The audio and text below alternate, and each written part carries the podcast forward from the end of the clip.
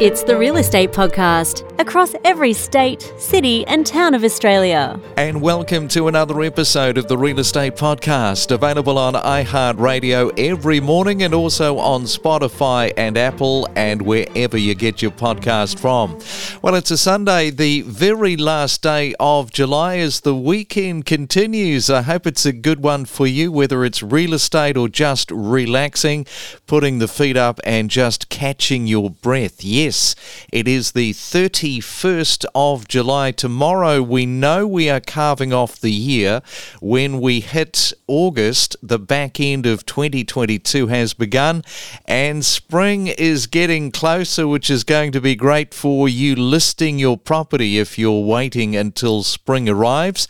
Coming up, we are reviewing the last seven days with the Sunday in Review Breakfast podcast with some of the leading interviews and thought provoking commentary around your real estate this morning. From first home buyers to property investors and everything in between. Every morning on the Real Estate Podcast. Grab your coffee and switch on your real estate breakfast every weekday morning from 6:30.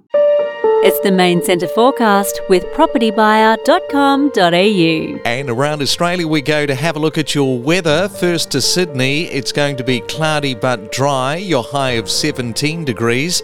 Melbourne, expect the rain today and windy conditions with 15. Brisbane, it should be mainly fine, uh, maybe a little bit of cloud around for your Sunday, but 21 is your forecast top.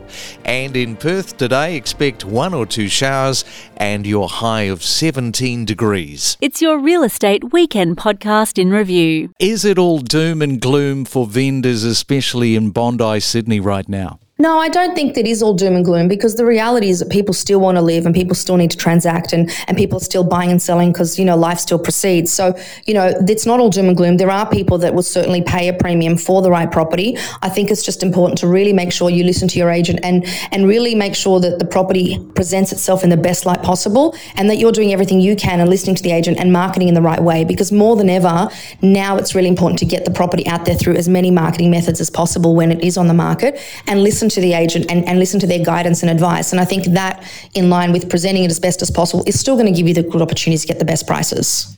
You know, I had to ask you the doom and gloom because that is followed up with the possibility next year the market could bounce back, catch a little bit of a bump. And we all know that property is about confidence. It's about getting that little bit of a bump, a little bit of confidence. Suddenly, a different side reemerges from where we are right now. Absolutely. I mean, look, I think people are a little bit shaken, and, and as you said, the confidence has been knocked a little bit with the last, um, you know, four interest rates rise very quickly. We had one, another one, and then a double one. Uh, people were not expecting to go up 50 basis points. So I, I think that at the moment there is a little bit of that combined with, you know, winter, a lot of rain we've had. People can now travel. So I think that from my perspective, that people will certainly get a bit more comfortable once they come back.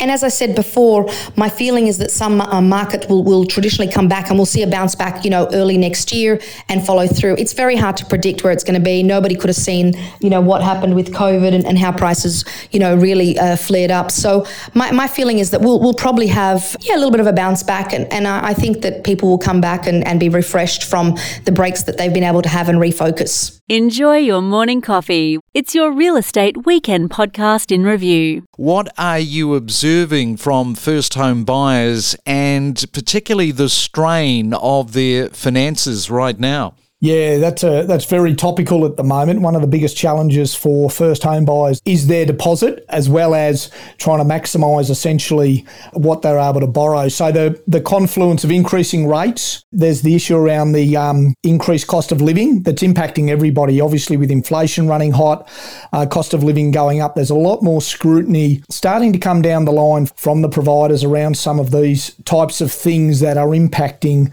uh, what buyers can do. In saying that that. There's a lot of buffers in there with living expenses, benchmarks, and stuff, but it does start impacting the buyers. And not only are they trying to save for a deposit, but they're getting hit with increased cost of living pressures as well as increasing rates, which is impacting what a lot of them want to be able to do at the moment. Mm, yeah, good point. And one of the problems a first home buyer has is not just the expenses going up, but also as a result of that, it can reduce their borrowing power. Yeah, we're seeing that across the board. And for first home buyers, it's not insignificant. A lot of them are already looking to try and maximise what they can borrow because they might have a smaller deposit. They might be trying to access one of the government schemes around the first home loan deposit scheme or something. So their borrowing capacity is critical, and that is being impacted by increases in interest rates. So, while the provider buffers may not have changed, the fact that the interest rates are rising, what they're assessing the, the borrower at is, is higher. So, that impacts how much they can actually borrow. Then you add the cost of living pressures, living expenses going up. That additionally impacts what someone is able to borrow. So what we're finding is first home buyers have those affordability constraints and they're being squeezed a little bit from from all sides. Cost of living pressures, increasing interest rates, that's impacting how much they can borrow and then again that's flowing through to what they can afford to buy. It's the Real Estate Podcast across Australia, seven days a week. It's your real estate weekend podcast in review. And Tanya, I saw that you were quoted as saying that stamp duty is disincentivizing people to right size now, which picks up on the point that you were talking to earlier, and also in the future, and will continue to have unintended consequences. So, just once again, just highlight some of those consequences. Yeah, well, look, I mean, stamp stamp duty is is a significant portion of the cost of purchasing a home. And that's on top of a whole range of other costs that you have in terms of agent fees and,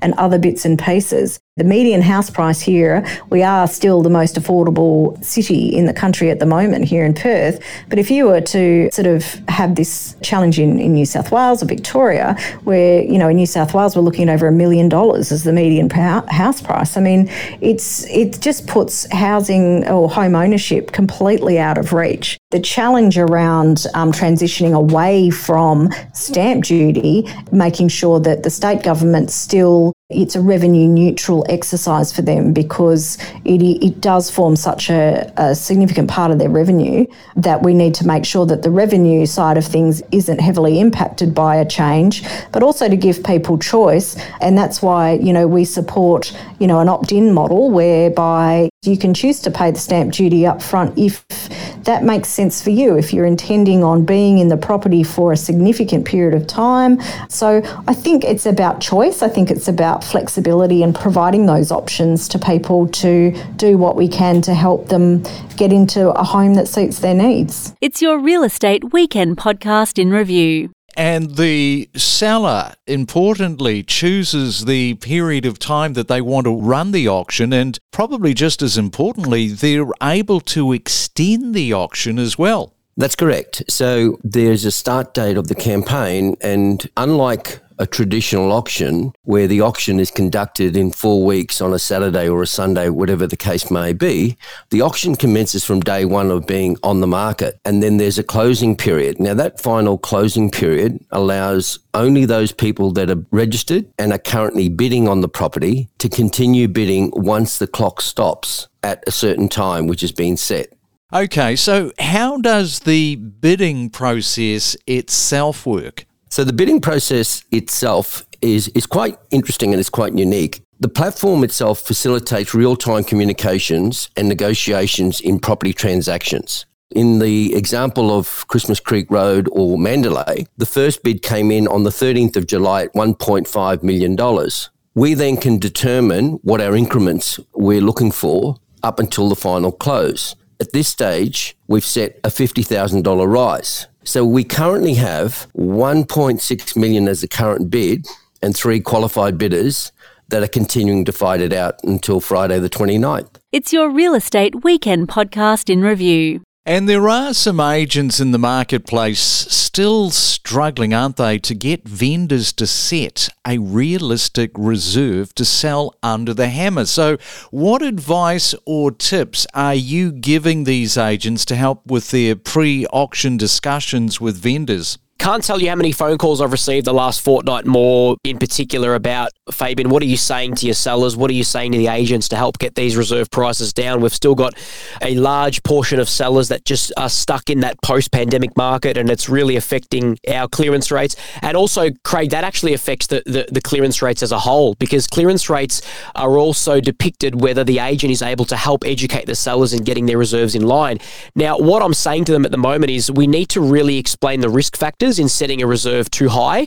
And what happens is in this market, Craig, when you've when you're in a buyer's market and the vendor set their reserve at a a very, very high level that logically doesn't make sense for a buyer, the moment that you set a reserve high, you're going to need to break the auction up. You're going to need to pause it. You're going to need to then go inside and speak to your seller and say to them, We haven't organically gotten to your reserve right now. And the danger of that is that you then make your buyers out there on the auction floor start to rethink their bidding, overthink their strategy, and actually potentially even worse, get in their car and drive away. So I'm explaining the risk factors in setting their reserve that they could actually lose buyers midway through the auction. And what are you saying to your sellers? So I'm I'm explaining to my sellers that there's two price points that go through a buyer's head during an auction: a logical price and an, and an emotional price. So I'll say something like this: I'll say, logically, Mr. and Mrs. Seller, bidders are going to bid up to a level where they see value in your property. They're going to factor in comparable sales, market conditions, rent return, all this sort of things. They're going to be thinking with their head. Now, what happens is when a property logically goes up to that point, your buyers then want the property on the market because what we need to do then from here is we need to take your buyers from a logical price to an emotional price in a split second rather than allowing our buyers too much time to overthink their bidding. Once your buyers enter into an emotional state of mind, they start bidding with their heart, no longer their head, and a different set of fundamentals come into play, like home ownership, fear of loss, the fact that they are going to end their real estate journey today. So when your buyers get emotional, they're more inclined to keep bidding because they're actually guaranteed to buy the home at that stage. Before it's on the market, market, they're no longer guaranteed to buy the home. They're just guaranteed negotiation rights, which doesn't guarantee them the keys after the auction. We connect you to the best real estate information across Australia. The Real Estate Podcast.